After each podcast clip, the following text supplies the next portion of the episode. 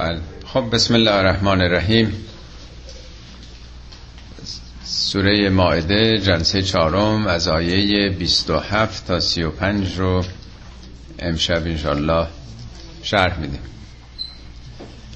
خب جلسه گذشته بحث درباره قوم بنی اسرائیل بود و فرمان حضرت موسی که وارد اون سرزمین مقدس بشید که گفتن اینجا قوم جباری هست و ما هرگز داخل اون شهر نمیشیم. و الی آخر داستان جباریت و زورگویی. و خب این سوال مطرح میشه که چرا انسان ها با هم نمی‌سازن و این اختلافات از کجا ناشی میشه؟ ابتدای آیه 27 که با واو آغاز شده این واو ربطه واو عاطفه است یعنی برمیگرده به داستان قبل. یعنی در واقع مسئله ناامنی و تجاوز رو مطرح می‌کنه در طول تاریخ. یعنی ریشه یابی در عمق تاریخ که این دشمنی ها این ستیز جویی ها از کجا آغاز میشه. این داستان داستان به اصطلاح دو فرزند آدم. حالا یا آدم واقعا دو فرزند آدم بوده یا منظور دو فرزند بنی آدمه. یعنی دو نوع انسان دو نسل یا دو نگاه. ولی داستان به حال ماجرا از دو فرزند آدم آغاز شده. میگه وطر علیهم نبع ابن آدم بالحق. از قربا قربانن وطلو علیهم پیامبر تلاوت کن بر مردم. تلاوت با قرائت فرقش اینه که درش تدبر و توجه و دقت هست فقط خواندن سرسری نیست. بر آنها بخوان نبع ابنای آدمه نبع نبع یعنی خبر مهم. یه خبر معمولی پیش با افتاده نیست. انبیا هم کسانی هستن که خبر مهم آوردند پیام های مهم دارند ابنای بوده ابنین دو فرزند آدم. دیگه اون نونش حذف شده یه ساکن شده. بالحق یعنی این داستان داستان حقه. حق یعنی تحقق یافته یه داستان راستینه. یه قصه نیست که فقط. مثل بسیاری از داستانهای مصنوی مولوی که این داستان خودش اختراع کرده برای اینکه مفاهیمی رو بتونه منتقل بکنه. میگه این فقط یک استوره یه قصه ای نیست که در قالب اون خواسته باشیم حقیقتی رو بگیم. این یه داستان تحقق یافته است. از قربا قربانن. قربا از همون قرب میاد دیگه. قرب یعنی نزدیک کردن. قربانم همون قربانیه. قربانی و قرب از ریشه همون قربه است دیگه. قربه با قاف یعنی نزدیکی. تقرب قربانی تقریب اینا همه ریشش از کلمه قربه به معنای نزدیکی است. پس قربانی یعنی وسیله که ما رو به خدا نزدیک می‌کنه این یه اصطلاح دینی است. خدا جایی نیست که ما به او مکانی نزدیک بشیم. یعنی رفتارمون عملکردمون عملکرد خدایی میشه به او نزدیک میشه. یه قصه ای در مصنبی مولوی هست. بارها بندم بهش اشاره کردم. همه مطلع هستین. داستان اون تشنه ای که بر سر دیوار بود. میگه یک بر سر جو بود دیواری بلند یه جوی آبی بود و یه دیوار بلند بود بر سر دیوار تشنه دردمند. یک آدمی که سخت تشنه بود. مانعش از آب آن دیوار بود. او چو ماهی تشنه و زار بود. می‌خواست به آب دسترسی پیدا کنه ولی یه مانعی بود که داستان مفصل شعرم طولانی است. میگه بالاخره انقدر شیفته آب و تشنه بود که یه خشتی می‌کنه از سر دیوار. دیوارای قدیم هم خشتی بوده دیگه خشت و گلی بوده. میندازه تو آب. خیلی از این صدا خوشش میاد لذت می‌بره و این کار تکرار می‌کنه. میگه آب به صدا در اومد که چیکار داری می‌کنی؟ میگه من از این کار دو هدف دارم. یکی این که وقتی که این صدای آب بلند میشه این از هر موسیقی برای من دلنشین تره من لذت می‌برم چون تشنه هستم. دومی که هر یه خشتی که می‌کنم به تو نزدیکتر میشم. فاصلم کمتر میشه. بعد آخر این شعر نتیجه می‌گیره. مولوی میگه سجده آمد. کندن خشت لذب. این کندن خشت های چسبناک معنای سجده است. سجده آمد کندن خشت لذب موجب قربا. باعث تقرب میشه که وسجد وقت ترب این آیه قرآن رو تو شعر آورده. قرآن هم میگه وسجد وقت ترب سجده یعنی پایین آمدن. دان تو ارث بودن در واقع همبل بودنه که وسجد وقت ترب سجده کن تا نزدیک بشی. بعد میگه هر که هر که در عاشقتر بود بر بانک آب او کلوخ سختتر کند از هجاب هرچی عاشقتر باشی تشنهتر باشی قطعات بزرگتر می‌کنی. میگه سجده نتوان کرد بر آب حیات تا نیابی زینتن خاکی نجات. آب حیات اون هدف متعالیه. سجده نتوان کرد بر آب حیات تا نیابی زینتن خاکی نجات. بر سر دیوار هر کو تشنتر زودتر برمیکند. خشت و مدر هر زودتر می‌کنه. داستان تشنگیه در واقع. خلاصش این داستان اینه که فاصله تو با این آب میگه تا که این دیوار عالی گردن است مانع سر فرود آوردن است. وقتی خیلی گردنت بالاست در این دیوار وجودت فاصله است با اون تا که این دیوار عالی گردن است مانع این سر فرود آوردن است. داستان همینه. در واقع ما یه فاصله داریم. فاصله چیه؟ منیت های ماست ایگوهای ماست تکبر ماست. هر چقدر که نزدیک بشیم نزدیکتر یعنی از خودمون از منیت های خودمون کم بکنیم به اون آب حیات نزدیک میشیم. حالا این مفصل خودتون اگه مراجعه کنین داستان دیوار و تشنه دردمند رو بخونید. داستانم اینه که دو تا فرزند آدم هر دو قصد تقرب به خدا می‌کنن. از قربا قربانن. قربانی رو وسیله ای که موجب تقرب اونا به خدا میشه قربا تقدیم کردن هدیه کردن پیشکش کردن. حالا خیلی ها رفتن دنبال این که مثلا دور دوران کشاورزی بوده او رفته از بهترین آرد گندمش اون برادر اولی. اسمش میگن حابیل بوده دومی قابیل بوده. تو قرآن این اسامی رو نیورده. تو تورات البته میگه حابیل و قاین. حالا تو قصه های اسلامی هم هست حابیل و قابیل. حالا کاری نداریم. مهم اسم نیست. مهم دو فرزند آدمه. یکی میره از بهترین نان گندمش یه نان تازه خوشتعمی رو قربانی می‌کنه. حالا تو ذهن ما نه که همیشه گوسفند رو قربانی کردیم فکر می‌کنیم قربانی فقط گاو گوسفنده. نه هر چیزی که آدم رو به خدا نزدیک می‌کنه. از بختتون از هنرتون از هر چیزی. چی می‌تونه آدم مایه بذاره در راه خدا؟ حالا اون میره بهترینی میده. اون یکی هم یه نون کپک زده خشکی که خودش نمی‌خواست هر دو قربانی کردن. یا بعضی ها گفتن دوران دامداری بوده اون میره بهترین میشش و مثلا بهترین چاقترین گوسفند رو میده. اون یکی یه بز شل مردنی رو میره میده. یعنی در واقع مسئله مقایسه نوع عمله نه شکل. همه روزه می‌گیرن همه نماز می‌خونند. آیا اینها با هم مساویه؟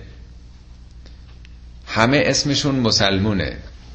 بحث در واقع ظاهر و باطنه. اگر به خاطر داشته باشید یه بحثی چند وقت پیش کردیم درباره درون و برون دین. عاشقانی که درون خانه اند شمع روی یار را پروانه اند. قول مولوی شعرش خیلی مفصله. عاشقانی که درون خانه ننیشی مگه عاشق بیرون خانه هم هست. یا در واقع در ایجا میگه این مال عراقیه. به تواف کعبه رفتم به حرم رحم ندادند. که تو در برون چه کردی؟ که درون خانه آیی. اینا همه در واقع نمادهای برون و درون در واقع. بله میگه که ز برون در برفتم. در واقع از بیرون رفتم. سخنی درباره درون گفتم. میگه بیرون بودم و چقدر قلندرانه گفتم.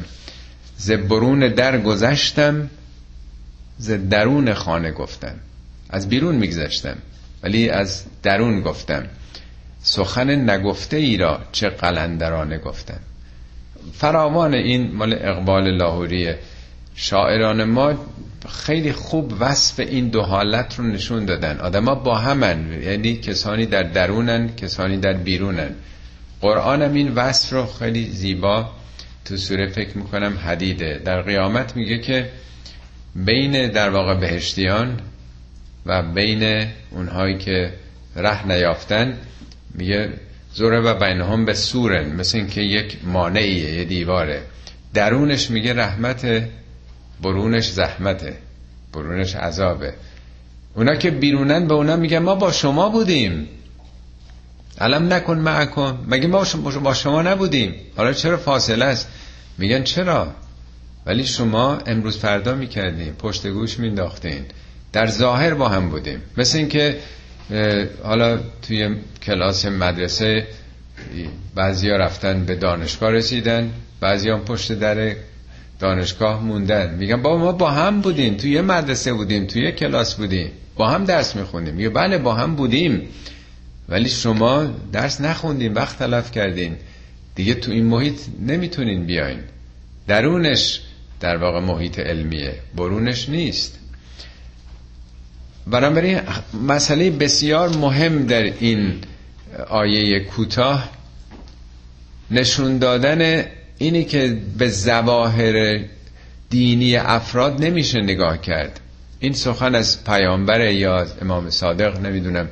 میفرمند به نماز و روزه به طولانی بودن نماز و روزه اشخاص نگاه نکنید که چقدر نماز می‌خونه نماز شبه نمی‌دونم. چقدر آدم متشرعیه چقدر مقدسه. به مناسباتش با مردم نگاه بکنید. به امانتش به صداقتش. چون اونا رو مردم می‌بینن جلو چشمه. این درون خانه است در واقع. و فرامون از این نمونه ها داریم در قرآن. به هر حال هر دو برادر قربانی می‌کنن. میگه فتقبل من احدهما ولم یتقبل من الاخر. مال یکیشون پذیرفته شد مال دیگری پذیرفته نشد. اگه اینجا می‌گفت خدا پذیرفت خدا یکی دیگر نپذیرفت عامل پذیرش و عدم پذیرش رو در بیرون سراغ داده بود. خب حالا خدا خوشش اومده پذیرفته یا نپذیرفته. ولی فعل مجهول میاد یعنی فاعل مشخصی نیست. معناش اینه که مال یکی مؤثر واقع شد مال یکی نشد. میگیم دو نفر درس خوندن. یکی قبول شد یکی نشد. فائل رو نمیگیم فائل مجهوله. این نیست که خودش قبول بشه. مجموعه عواملی مدرسه با قوانین و نظامات و نوع درس خوندنش موجب شد که یکی قبول بشه یکی نشده. مثال های خیلی زیادی میشه زد. یه بار شبیه این بود توی جلسه ارز کردم. دو نفر می‌خوان وزن کم بکنن. هر دو به حال سعی می‌کنند که یه راهی رو انتخاب کنه یکی راه موثر رو انتخاب می‌کنه واقعا دقت می‌کنه و یکی شیوه درستی رو بر نمیگزینه. همه می‌خوان درس بخونن قبول شن. همه می‌خوان ورزشکار بشن. همه خیلی هدفهایی دارن. ولی چرا بعضیا میشن؟ چرا نمیشن؟ راه خودش رو می‌خواد.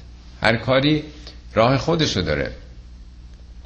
تقرب به خدا هم قربانی هم راه خودش داره. راهش چیه؟ بر منیتت غلبه بکنی. مادامی که تو می‌خوای دور ریختنی ها رو به دیگری بدی این اسمش انفاق نیست اسمش صدقات نیست اسمش زکات نیست اسمش قربانی نیست. تو هنوز تو خودتی. قرآن مگه نمیگه که لن تنالوا البر حتی تنفقوا مما تحبون. هرگز به مرحله نیکوکاری نمی‌رسید مگر از اونچه که دوست دارید بدید. ما میگیم چه فرق می‌کنه ما این لباس و این غذا رو این, این نمی‌خوام خودم مصرف نمی‌کنم میدم خیلی هم باید خوشحال بشه متشکرم باشه. میگه هرگز قصد نکنید اراده نکنید از چیزی که خودتون مصرف نمی کنید به دیگری بدید. ولا تیمم الخبیثت تنفقون من لستم به آخذی. خودتون نمی‌خواین مصرف بکنید. گرچه به درد اون طرف هم بخوره. میگه هرگز این کار نکنید.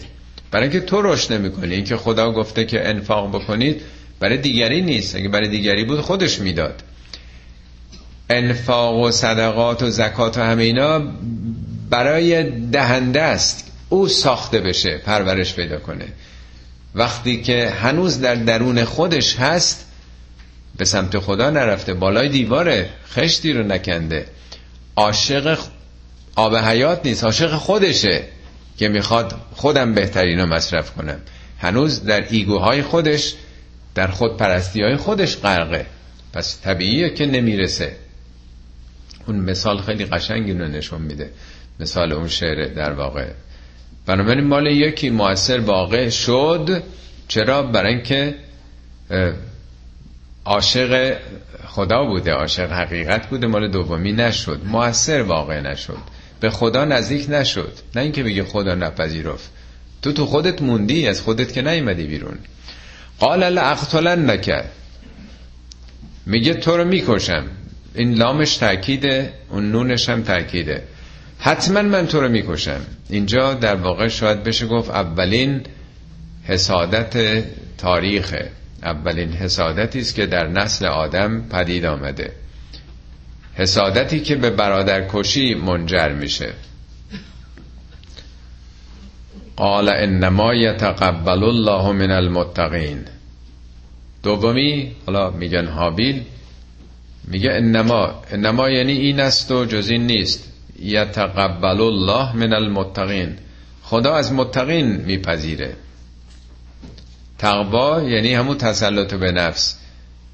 اولی نتونسته تسلط پیدا کنه به نفس خودش. همچنان گرفتار منیت ها و مال خودش بوده فقط شکل قربانی رو انجام داده. به صورت سوری دین ظاهری دین شناسنامه دین هویتی.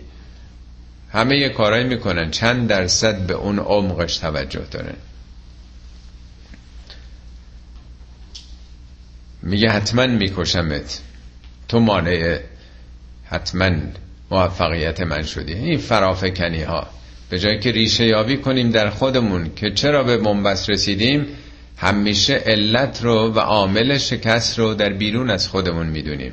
می‌خوایم ای با ایراد و به حساب دیگری بگذاریم.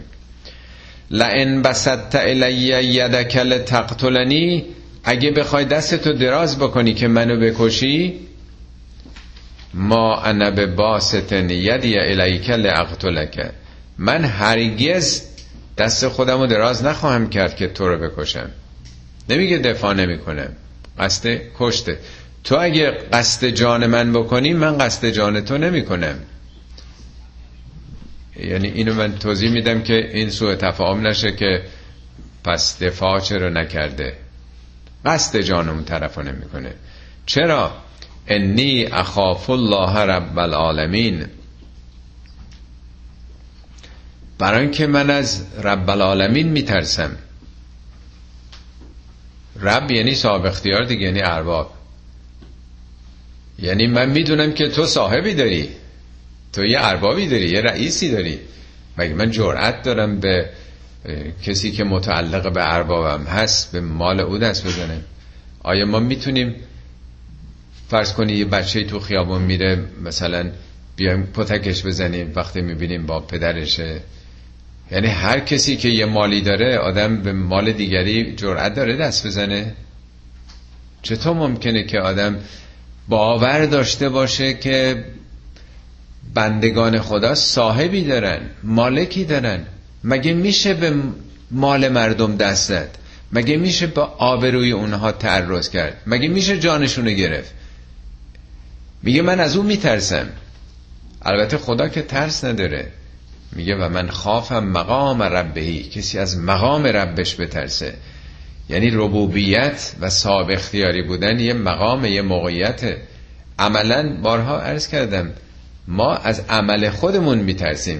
یادتونه توضیح هم دادم وقتی پلیس می‌بینیم اگه پلیس تو لباس خودش نباشه تو ماشین خودش نباشه ما یا تو اتومبیل نباشیم که ترسی نداریم. همه این شرایط وقتی دست به دست هم بده در حال رانندگی باشیم و پلیس هم در ماشینش باشه اون وقت میترسیم. اونم ترسی از پلیس. از عمل خودمون که مبادا سرعت رفته باشیم چرا قرمز رد کرده باشیم و الی آخر. انی ارید ان تبوع به اثمی و اثم فتکون من اصحاب النار. من بیم دارم. ببخشید من انی اریدو. من می‌خوام ان تبوع به اثمی و اثم که که تو در واقع قرین گناه من و گناه خودت بشی. نه که من اینجور دوست دارم که گناه هر دو. خیلی اینجوری تصور کردی که گناه های منم به حساب تو بره. نه وقتی که دو نفر دارن دعوا می‌کنن هر دو مقصرن. دو تا برادر که نباید با هم دعوا کنن. ولی یکیشون در واقع ظلم نگه. فقط دفاع بکنه. در واقع حالت تعرض نداشته باشه خب گناه این دعوا هر دو به گردن یکی میفته دیگه. غیر از اینه معمولا خب قاضی میگه تو چی گفتی اون چی گفته این یه فرشی داده اونم چهار تا گذاشته روش این دست به یقه شده اونم مش داده بالاخره هر دو مقصر بودن. هر دو نقش داشتن. بنابراین هر دو محکومن که یک دعوایی رو به یک جنگ و ستیزی کشیدن و بالاخره زخمی شدن هر دو. یا یکی کشته شده. ولی وقتی که ثابت بشه که یه نفر هیچ تقصیری نداشته طبیعتا همه تقصیرها به گردن یکی میفته دیگه. میگه من سکوت می‌کنم من قصد جان تو رو نمی‌کنم تا اگر گناهی پیش میاد گناه خودت باشه. فتکون من اصحاب نار تو ملازم آتش خواهی شد. در واقع جهنمی خواهی شد. بعضی دیدم ترجمه ها کردن میگن که من می‌خوام گناه خودم و تو به گردن تو گذاشته بشه تا جهنمی بشی. این یه نوع کینه از یه نوع بدخواهیه. حابیل چنین چیزی نمی‌خواد. اگه اینطور بود باید می‌گفت لتکونه نه فتکونه ف یعنی در نتیجه. تو اگه چنین بکنی نتیجه و عاقبتش اینه که دوزخی میشی. من نمی‌خوام دفاع بکنم نمی‌خوام من مرتکب گناه بشم. تو اگه این کارو بکنی دوزخی خواهی شد. و ذالک جزاء الظالمین. کسی اگه ظلم بکنه جزاش همینه. خب به حال می‌بینیم چه منطقی و با مدارا حابیل پاسخ میده. حالا من برای ساده شدن فهمش اسمو میگم. قرآن اسم حابیل و قابیل رو نبرده. فتوعت له نفسه قتل اخیه فقتله. فاصبح من الخاسرین. این فتبت فای تفریه یعنی بعد از این سخنان و گفتگو فتبعت له نفسه قتل اخی. تبعت همون ریشه اطاعت توعه. اطاعت مطیع. یعنی چی؟ یعنی آدم یه چیزی رو با میل رقبت انجام بده. میگه اطیع الله و اطیع الرسول اطاعت چیزی که با زور باشه اطاعت نمیگن. معنای اطاعت فرمان برداری با میل و رغبت و با تشخیصه. در قرآن فکر کنم دیویس و خورده ای و 219 بار اگه اشتباه نکنم این مشتقات واژه اطاعت آمده. ولی چهار بار به صورت متعدی فتبعت تبعت یعنی خود رو نفس خود رو راضی کردن قبولوندن به خود. ما در درونمون یه قوقاس یه جنگ بین عقلمون و نفسمون هست.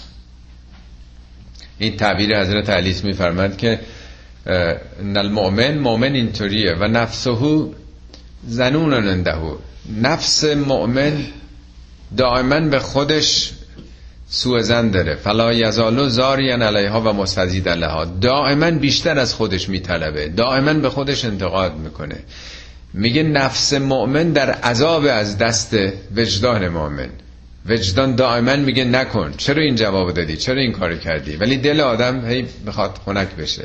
می‌خواد انتقام بگیره. می‌خواد عکس العمل نشون بده. یه جایی هست که آدم خودشو فریب میده. دلش می‌خواد یه کاری بکنه ولی به خودش میقبولونه. آدم خودفریبه دیگه نیست؟ خیلی هر کسی تجربه کرده. در قرآن یه جا راجع به روزه است روزه رمضان. میگه فمن تطوع خیرا فهو خیر له. هر کسی هر کار خیری رو از جمله روزه رو تطوع یعنی خودش رو راضی بکنه به خودش بقبولونه.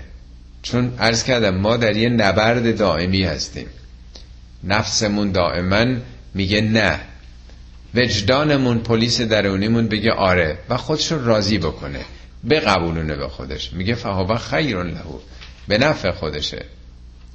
یا در نبرد تبوک قرآن میگه المتوعین فی صدقات اونایی که در مقابلمون منافقینی که حاضر نبودن کمک بکنن پول بدن مشارکت بکنن در تدارک اون جنگ بزرگ میگه یه عده‌ای خودشون رو قبولوندن خودشون رو راضی کردن به نفس خودشون با اینکه خیلی فقیرم بودن راضی کردن خودشون رو بدن. والذین متبعین این کارو به خودشون قبولوندن.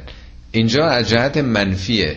میگه فتوعت لهو نفسهو نفسش به او قبولوند خوب جلوه داد. قانع کرد خودشو. چه کاری رو؟ قتل اخی کشتن برادر رو. حالا برادری تو زمان ما چندان مهم نیست اونطوری که در گذشته بوده. گذشته دیگه دولت نبوده پلیس نبوده. روابط برادری بوده که تنگترین پشتیبانی از اون برمیخواسته. اخوت نماد حمایت در واقع برادری. نفس او کشتن برادر رو که از هر کسی باید نزدیکتر و مورد محبت بیشتر باشه این کار رو توجیه کرد برای خودش. فقتله کشت بالاخره. فاصبح من الخاسرین. و چه ضرری کرد. اسبه مفهوم شدن داره ولی این کلمه اسبه نه که به دنبال شبه میگه پس از این شب تیره و تار منیت و خشم و خروش صبح به کجا رسید؟ نه صبح زمانی ها. این یه اصطلاح عربیه. فاسبحتو سرانجام یه پراسسی رو نشون میده. صبح نماد نتیجه کار دیگه. علیست صبح و به قریب فرد صبح نزدیک نیست. باش تا صبح دولتت بدمد که این هنوز از نتایج سهر است. صبح دولتت یعنی چی؟ منظور صبح نیست. صبح در واقع ساعت صبح. پایان این شب تیره. سرانجامش او باخت زیان برد. خب حالا مونده رو دستش که چیکار بکنه این برادر کشته رو. میگه فبعث الله غرابا یبحث فی الارض. خداوند کلاقی رو زاغی رو فرستاد. یبحث فی الارض. در زمین کندوکاو می‌کرد. دیدین کلاق وقتی که گردوی یا تومه بسیاری از حیوانات اینطورن زمین رو می‌کنن یه سوراخ می‌کنن روش میپوشونن دیگه. یبحث از همون ریشه بحث دیگه. میگن چقدر بحث می‌کنی؟ بحث یعنی چون چرا می‌کنی. یعنی کندوکاف تو مسئله می‌کنی دیگه. به موقع مسئله می‌خوای بری. لیوریهو کیف یواری ساعت اخی. کلاق این چنین به او نشان داد که چگونه ساعت اخی. ساعت چیزی که آشکار شدنش میگن موجب زشتی میشه. این تجربه آدم هم میگه وقتی که از اون شجره خوندن فبدت لهما سوعاتهما سوعاتهم سوعاتشون آشکار شد یعنی بدیهاشون. قبلا اختیار نداشتن حیوانات بدی نمی‌فهمن بدی و خوبی. از موقع که اختیار پیدا شد آدم می‌فهمه این بده اون خوبه. هیچ حیوانی اونجا مرز کردم که پوششی نداره. هیچ حیوانی در واقع اندام جنسیشو نمیپوشونه. برای اینکه هیچ کدوم سوء استفاده نمی‌کنن. انسان که اختیار پیدا کرد چون امکان سوء استفاده شد شروع کرد به پوشوندن خودش از اون برگ های بهشتی که داستانش هست. اینجا منظور از ساعت همون جنازه است. اون پیکره است در واقع. اون بدن کشته شده برادره. یعنی وقتی که کلاق رو نگاه می‌کنه می‌بینه که او چگونه زمین رو سوراخ می‌کنه یه چیزی رو مخفی می‌کنه این می‌فهمه پس این کار باید بکنه. این ظاهرا اولین تجربه دفن کردن بشره. یعنی قبل از آدم که این موجود در مرحله حیوانیت بود حیوانات وقتی یه حیوانی میمیره که دفنش نمی‌کنه. همجور میفته حیوانات دیگه میان در واقع یا لاشخورا میان یا حیوانات دیگه می‌خورن. تو طبیعت هیچ حیوانی چیزی رو دفن نمی‌کنه. برای اولین بار بود چون دیگه مسئله آبروریزی از قتل و جنایت هست. این می‌فهمه که باید این رو پنهانش بکنه. وقتی که این تجربه براش حادث میشه قال یا ویلتا اعجزت ان اکون مثل هذا الغراب؟ فاواری سوعت اخی. میگه وای بر من که حتی مثل این کلاق هم در فهم و شعور نداشتم که چگونه باید این رو کرد. یعنی یک وقتی که دیگه آرام میشه اون خشم و خروش میخوابه به خودش میاد. از این رفتار کلاق می‌فهمه که من انقدر نادان هستم که حتی این کارم بلد نبودم زدم برادر من کشتم. بعد میگه و من نادمین اونجاست که پشیمون شد. یعنی عقلش برمیگرده. وقتی که خشم خروش آتش حسادت نمی‌ذاره آدم درست فکر کنه. ولی وقتی که کارشو کرد حالا می‌بینه این جنازه رو دستش قرار گرفته حالا دیگه دو دو تا چهار تای منطقی می‌کنه. حالا دیگه نادم میشه. در همینجا این توضیح هم خدمتون از کنم چون بعضی از من این سال رو هم کردن شاید برای شما پیش آمده باشه. که چه اشکالی داره که ما وصیت کنیم اگر دنیا رفتیم؟ خب بدیم ما رو آتش بزنن دیگه خاکستر بکنن. خیلی ارزون تره پولی که می‌گیرن برای این گورستان و تمام تشریفات خیلی سنگینه. چرا تحمیل به خاندانمون خانوادمون بشه؟ چرا مثل بقیه این کار ما نکنیم؟ وقتی که مردیم دیگه مردیم دیگه. حالا خاکسترمونم به دریا بریزه. خب این آیه نشون میده که در واقع اولین تجربه بشر هم این چنین بوده. از نظر منطقی هم نگاه بکنیم این سیکل بیولوژیک طبیعت مگه قرآن نمیگه شما رو از خاک آفریدم در همین خاک میرید و از خاکم برمیخیزید؟ چرا ما بسوزونیم چیزی رو که زمین پرورش داده؟ تو جنگل درختها از خاک مایه می‌گیرن. ولی اون مایه‌ای که از خورشید گرفتن از اکسیژن هوا گرفتن کربنشون رو در عوض میدن به خاک. بنابراین چرا این ماده عالی که می‌تونه چیزی رو که از خاک گرفته به خاک پس بده تبدیل به نازلترین انرژی انرژی حرارتی بشه؟ چرا زمین رو محروم بکنه؟ ما بدهی به زمینم داریم دیگه. در واقع خود این یه سوالی است که کدوم بهتره؟ حتی در واقع مسیحی هم که در تابوت می‌ذارن تابوت های بتونی حالا عنوانش اینه که مثلا آب آلوده نشه. ولی این این سیکل طبیعی رو هم تعویق میندازه. خیلی طول می‌کشه. بالاخره اونجا آمده آدم میپوسه. ما رو مومیایی که نمی‌کنن. ولی فقط به عقب انداختنه. حالا مسلمان که در واقع کفن میپوشونن. کفن برای احترام به شخص میته برای اینکه بدنش رو نبینن دیگران. وگرنه وقتی آدم مرد بهتره در تماس با خاک باشه. حالا یه فاصله هم بذارن یه سنگی معمولا لحد می‌ذارن. ولی خود اینم نکته است در وسط این داستان که غیر مستقیم البته جای قرآن نگفته که چجوری در واقع شما مثلا بمیرید بهتره. از نظر خدا که فرق نمی‌کنه تو نظام هستی همه چی در واقع ثبت و ضبطه این نیست که از حساب خدا ما خارج بشیم اگه آتیشمون بزنن.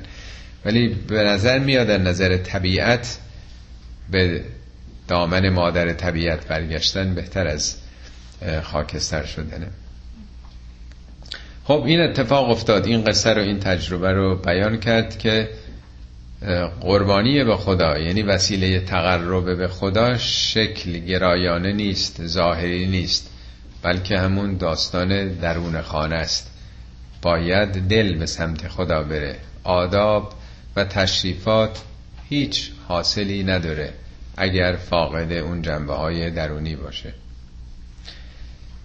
خب میگه من اجل ذالک کتبنا علی بنی اسرائیل به دنبال این ماجرا من اجل یعنی بر این اساس در واقع. بر بنی اسرائیل واجب کردیم یعنی نوشتیم یعنی مقرر کردیم که انه من قتل نفسا به غیر نفس هر کسی یک انسانی رو بکشه بدون اینکه او مرتکب قتلی شده باشه یا فسادی در زمین کرده باشه تبهکاری کرده باشه یعنی بیگناه کسی رو بکشه فکانما قتل الناس جمیعا. انگار همه مردم رو کشته جمیع مردم رو کشته. و من احیاها فکانما احیا الناس جمیعا. یا کسی دیگری رو احیا بکنه از مرگ نجات بده انگار همه مردم رو نجات داده. اینجا دو مطلب لازم به توضیحه. یکی این که چرا میگه بر اساس این تجربه تاریخی نخستین تجربه تاریخی برای بنی اسرائیل مقرر کردیم و بارها هم عرض کردم که بنی اسرائیل اولین امتی در طول تاریخ بودن که بر اساس یک قانون یک شریعتی اداره شدن قبلا امت هیچ یک از پیامبران تحت رهبری اون پیامبران اداره نمی‌شد. پیامبران بودن مردم رو راهنمایی می‌کردن ولی قدرت و حکومت دست جباران و دیکتاتورا بوده. بنی اسرائیل بعد از اینکه از نظام فرعون نجات پیدا می‌کنن و در صحرای سینا میرن. به حال بر اساس یک فرامین الهی همون فرامین دهگانه اداره میشن دیگه. میگه این تجربه تاریخی برای بنی اسرائیل که حالا می‌خوان بر اساس این قانون اداره بشند بر اونها نوشته شد مقرر شد. این به نظر بنده اینطوری میاد. اما اینکه چرا کم، کمیت مهم نیست. اصطلاح آفتاب دوز رو شنیدین؟ میگه آقا اون که آفتاب دوزیده که با اونی که چند هزار میلیارد تومن دوزیده که یکی نیستن درست از نظر ما یکی نیستن ولی اون کسی که آفتاب دوزیده به خودش اجازه داده که دوزی بکنه. دستش بیشتر از آفتابه نمی‌رسیده. اگه به بانک می‌رسید دستش بانک رو می‌زد دیگه. یعنی مسئله سقوط انسانه. همینی که انسان اجازه بده به نفس خودش که من دست دراز بکنم رو انبال مردم یا آبروی مردم دیگه کمیتش انقدر مهم نیست. یک بار که آدم برای ایگوهای خودش برای اینکه مخالف خودش رو از پیش پا برداره یه نفر رو بکشه این نشون میده اگر صد نفرم مقابلش باشن برای قدرت خودش خواهد کشت. دیگه این عبور کرده از اون مرحله. بنابراین میگه مسئله نفس انسان مطرح هستش. البته همینطور که ارز کردم ما امثال صدام و هیتلر و موسولینی و قاتلای دیگر رو هرگز مساوی نمی‌دونیم با کسانی که حالا کمتر مرتکب قتل شدن. ولی مسئله عبور انسان از یه مرحله است. اونم که یه آدم رو زنده کرده اگه واقعا امکاناتی داشته باشه به قدرت رسیده باشه ثروت خیلی بیشتر داشته باشه هزاران نفر رو احیا می‌کنه. حالا از فقر از بیماری از دیکتاتوری از هرچی که اسمشو بگذارید.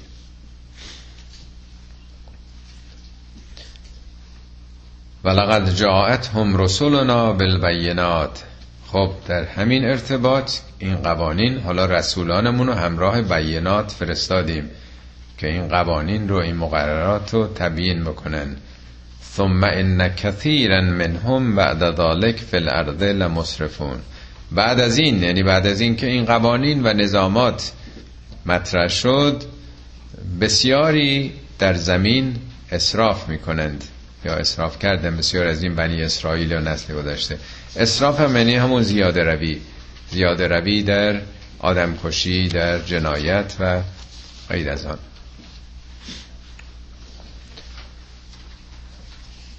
انما جزاء الذين يحاربون الله و رسوله.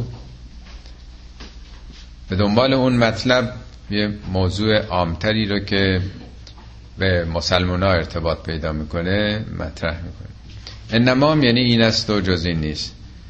جزای کسانی که با خدا و رسولش محاربه می‌کنند. جزا یعنی همون کیفر. یحاربونه از حرب میاد دیگه نیست؟ حرب یعنی جنگیدن. یحاربونه مزاره نه یه بار یه جنگی یه دعوایی کرده. الذینم جمعه. پس جزای اون جمعی که یک سره دارن می جنگن با خدا و رسولش. با خدا چطوری میشه جنگید؟ با خدا که کسی نمی‌تونه بجنگه. با خدا یعنی قوانین خدایی. یعنی دین خدا. دین خدا و رسول او. یعنی عملا در برابر خدا و رسولش قرار گرفته با زور. خب این آیات مال دورانی است که خب جامعه بت پرستی بوده و پیامبر اسلام ندای توحید رو دادن یه دی ایمان آوردن. حالا اون جامعه ای که قرن هاست عادت به بت پرستی داره تحمل نمی‌کنه. اینا رو زدن کشتن شکنجه دادن پدرشون در آوردن. اینا هم سال سیزدهم هجرت کردن فرار کردن آمدن مدینه. از اون به بعدم چنین ادامه داره دیگه. خب پس یک کسانی با دین خدا و رسولش به خاطر اعتقادات جنگ به پا می‌کنند. دیگه چی؟ و یسعون فی الارض فسادن در زمین یعنی در سرزمین در کشور فساد می‌کنه. این فساد نه فساد معمولی مثلا بگیم روا می‌خورن فساد رو همه مفسرین هم به معنای راهزنی مسلحانه جنگ مسلحانه دزدیدن نمی‌دونم زنان و دختران مردم یعنی جامعه رو فساد مقابل اصلاح تعادل جامعه رو به هم می‌زنن. تو روزگار خودمون می‌تونیم این بمبگذاری ها رو در نظر بگیریم ترور رو در نظر بگیریم. به خصوص تو امریکا اینا که میره تو دانشگاه یادتونه چطور به رگبار بستن در دانشگاه دارن؟ بستن اتاق به اتاق کلاس به کلاس. امثال اینا مرتب اتفاق میفته. اینا مصادیق فساد فلرزه. جزای اینا چیه؟ کیفر اینا چیه؟ این از آیات بسیار بحث انگیز قرآنه که خیلی هم ایراد می‌گیرن که قرآن بسیار خشنه اصلا توجه هم نمی‌کنن که این کیفر چه کسانی است. اینی که دارن اونا محاربه می‌کنن. جنگ و کشتار و خونریزی را انداختن. میگه ان یقتلو کشته بشن. او یسلبو به دار آویخته بشند. یا او تقطع ایدیهم و ارجلهم. یا اینکه یه دستشون با یه پاشون در جهت عکس هم قطع بشه. چهار آیون فو من الارض. یا از زمین تبعید بشن نفی بلد بشن. بذار من تا آخرش بخونم بعد توضیح بدم. ذالک لهم خزیون فی دنیا این جزای خاریشون تو دنیا خواهد بود. خز یعنی همون خاری و لهم فی الاخرت عذاب عظیم. و در آخرت عذاب عظیمی خواهند داشت. خب خدا که حکمش متغیر نیست. خدا براش تکلیف روشنه. چرا چهار حالت گفته؟ چهار حالتش از شدیدترین شروع شده تا سبکترین. خدا که می‌دونه چی کار باید بکنه. پس چرا چهار حکم چهار حالت گفته؟ آیا جز اینه که بستگی به شرایط داره و نوع جرم و جنایت داره؟ این یکسان که نیست دیگه.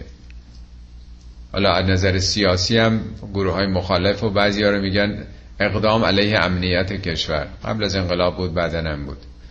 یه وقت اقدام خب حکم مثلا حالا 15 سال تا مثلا اعدام داره. یا میگن مثلا زدیت با مقام حالا ولایت یا قبلا سلطنت بود یا تبلیغ علیه نظام. اینا نوعش فرق می‌کنه دیگه.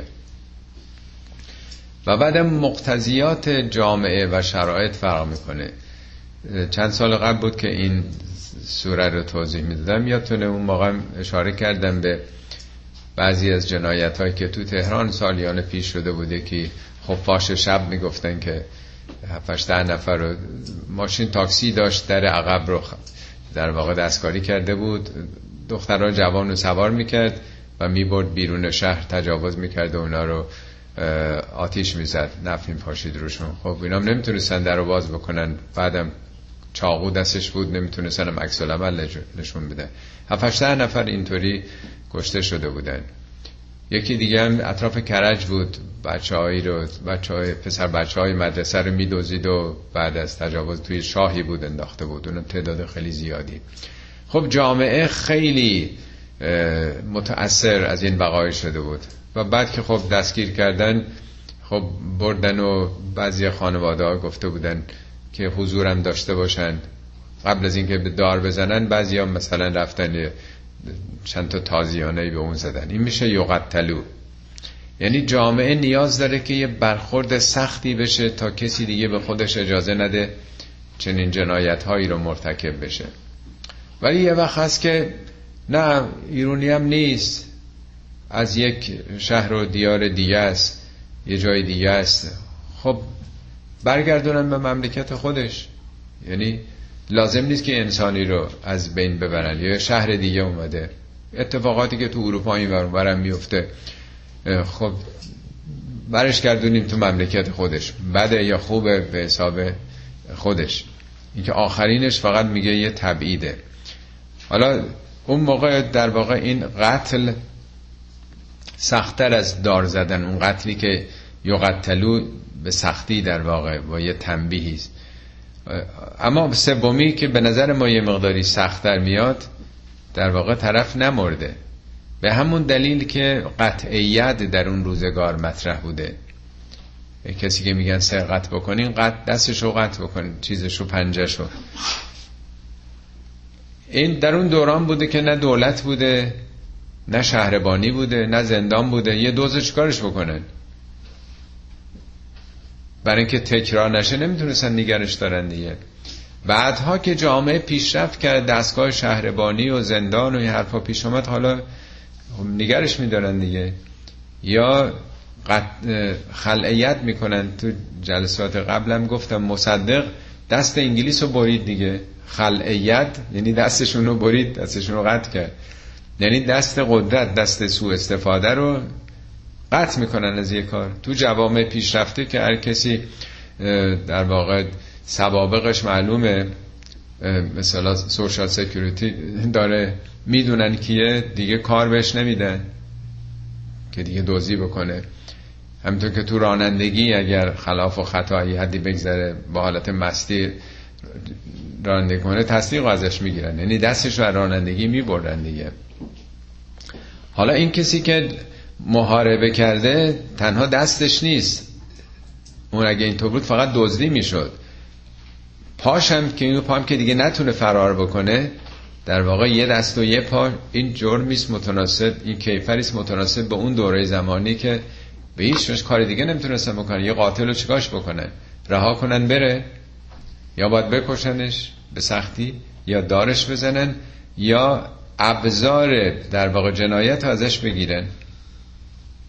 حالت سبکتر از این حالت چهارم در واقع تبعید کردنه. آیه آخرم به همین مربوط میشه. اینا من توضیح بدم. و حتما سوالاتی برای شما هست. در بخش بعد سعی می‌کنم توضیحات بیشتر بدم. الا الذين تابوا من قبل ان تقدروا علیهم. مگر کسانی که توبه کنند قبل از اینکه بر اونا قدرت پیدا کنین. این قبل از دستگیری. یعنی اگر قبل از دستگیری این دست برداشت از این کارا تابو یعنی برگرده. پشیمون بشه این کاری که کرده. فعلمو. اینو بدونید. ان الله غفور رحیم. اینو بدونید. به کی میگه بدونید؟ یعنی جامعه اسلامی. انم تأکیده. مسلما خداوند بخشنده و مهربانه. یعنی چی؟ یعنی اگر قبل از دستگیری شما این منصرف شده باشه و رفته باشه کنار کاری بهش نداشته باشین. همین که او پشیمون شده کیا رو داره میگه؟ اونا که محاربه مستمر دارن می‌کنن. تبهکاری کردن تو زمین. پس از خود این آیه 34 میشه فهمید هدف از این سختگیری ها در واقع انتقام کشی از افراد دق و دلی در آوردن و کیفر دادن به اونها نیست. هدف پیشگیری از تکرارش تو جامعه است. پس همینی که خود او توبه کرده برگشته دیگه قضیه منتفیه دیگه. خداوند غفور و رحیمه. حالا به این عمل میشه تو روزگار ما امروز؟ در جمهوری اسلامی در کشور دیگه. طرف سالها تو زندانه و مدت آزادیش هم گذشته. ولی دوستانشون بیرون هم داستان سال 67 چند هزار نفر تو زندان ها کشتنشون تیر بارون کردن.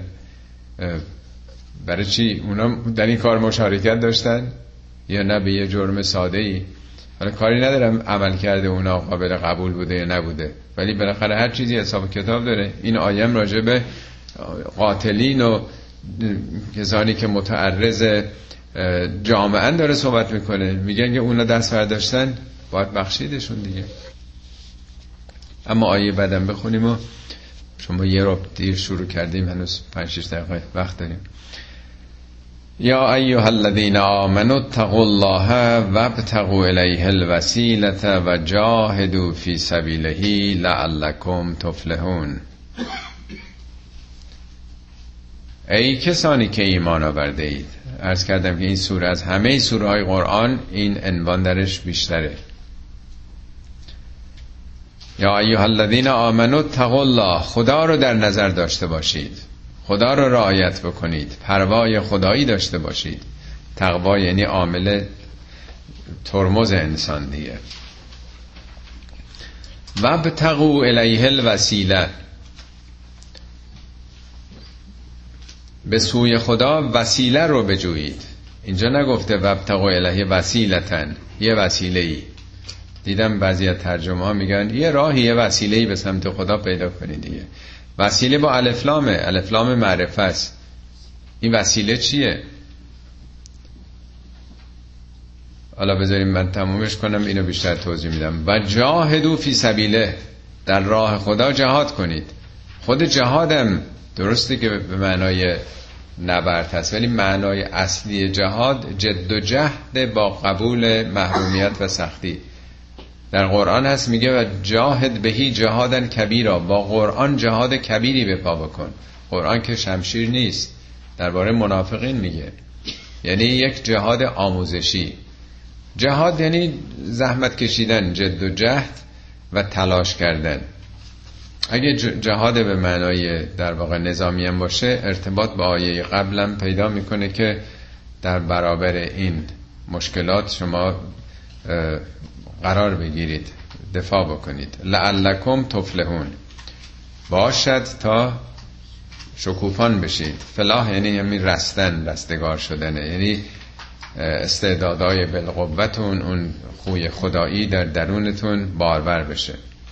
اما چون مسئله وسیله خیلی مهمه کسانی به این آیه استناد می‌کنن که خود قرآن هم گفته که می‌تونید به ارواح اولیا متوسل بشید. این آیه مهمترین آیه است که در توسل به ارواح اولیا خدا بهش استناد میشه. البته وسیله دو بار بیشتر در قرآن نیمده اون آیه هم براتون می‌خونه خب اولا اینجا نگفته وسائلی یه وسیله با الفلامه خب اگه منظور اون بود که خب خود اون اولیاء خدا این آیه خطاب به مؤمنینه اونا تکلیفشون چی میشه؟ اگه بقیه به اونها توسل بکنند خود اونا به کی باید توسل بکنند؟ مطلب بعد این که میگه بب تقو الیه بجویید. ما ارواح اون بزرگان از کجا بجوییم؟ اونی که نمیشه جست پیداشون کرد در واقع. و بعد اون آیه دیگه ای هم که وسیله درش آمده اون آیه دیگه به وضوح روشن می‌کنه که میگه ان الذین تدعون اون کسانی که شما اونها رو می‌خوانید یدعون الی ربهم الوسیله. یدعون الی ربهم. خود اونا یبتغون الی ربهم الوسیله. این همینه. خود اونا دنبال وسیلن به سوی خدا. یدعون رحمته و یرجون رحمته و یخافون عذاب. خود اونا دنبال رحمت خدا از عذاب خدا میترسن. یعنی اینا که شما می‌خوانید برای حاجاتتون خود اونا حواسشون به جای دیگه است. یعنی چرا مستقیم سراغ اون هدف نمیرید خوب دقت کنید ان الذین تدعون اونا که شما می‌خوانید اونها خودشون حواسشون به جای دیگه است اونا کسی دیگر رو می‌خوانند اما وسیله الف وسیله که با الف لام اومده یکی بیشتر نیست. عبادت خالصانه خدایی است. شیطانم میگه به خداوند میگه همه بندگان تو گمراه می‌کنم. الا عبادک منهم المخلصین. مگر بندگان مخلص تو. پاسخ خدام هست. ان هذا صراط علی مستقیم. بله همینه. راه سرات مستقیم راه مستقیم به سوی منم همینه. بنابراین رفتن سراغ انبیا و اولیاء خدا برای شناختن همین وسیله است. نه اینکه خود اونا وسیله باشن. وسیله یکیه توحیده. از اونها باید راه پیدا کردن این وسیله رو یاد بگیریم. اونا بهترین بندگان خدا برای تقرب به او اخلاص در دین بودند. ما استفادهمون از انبیا از اولیا از اهل بیت پیامبر این نیست که مریض داریم مشکل مالی داریم می‌خوایم تو امتحان قبول بشیم یعنی اونا رو خرج خواسته های نازل مادی خودمون بکنیم. ما باید خودمون رو خرج راه توحیدی اونها بکنیم.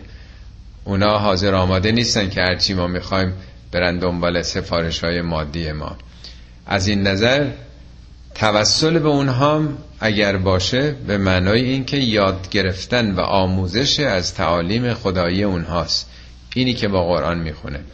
در انتها یک سخن حضرت علی رم در نشر و براغه بگم. ایشونم در خطبه 110 اگر خودتون مراجعه کنید میفرمند ان افضل ما یتوسل به المتوسلون الی الله. با فضیلت ترین چیزی که اهل توسل بخوان بهش متوسل بشن میگه ایمان به خدا و رسولشه.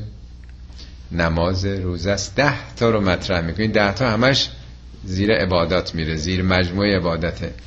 هیچ جام نمیگه من یا میگه پیامبر یا میگه انبیا. چون وسیله یکی بیش نیست و همون خداپرستی خالصه. پس این آیه خیلی روشن میگه کسانی که ایمان ایمان آوردید رعایت خدا داشته باشید و وسیله عبادت توحیدی خدا رو بجویید و از خودتون مایه بذارید و تلاش بکنید برای اینکه رستگار بشید. صدق الله العلی العظیم.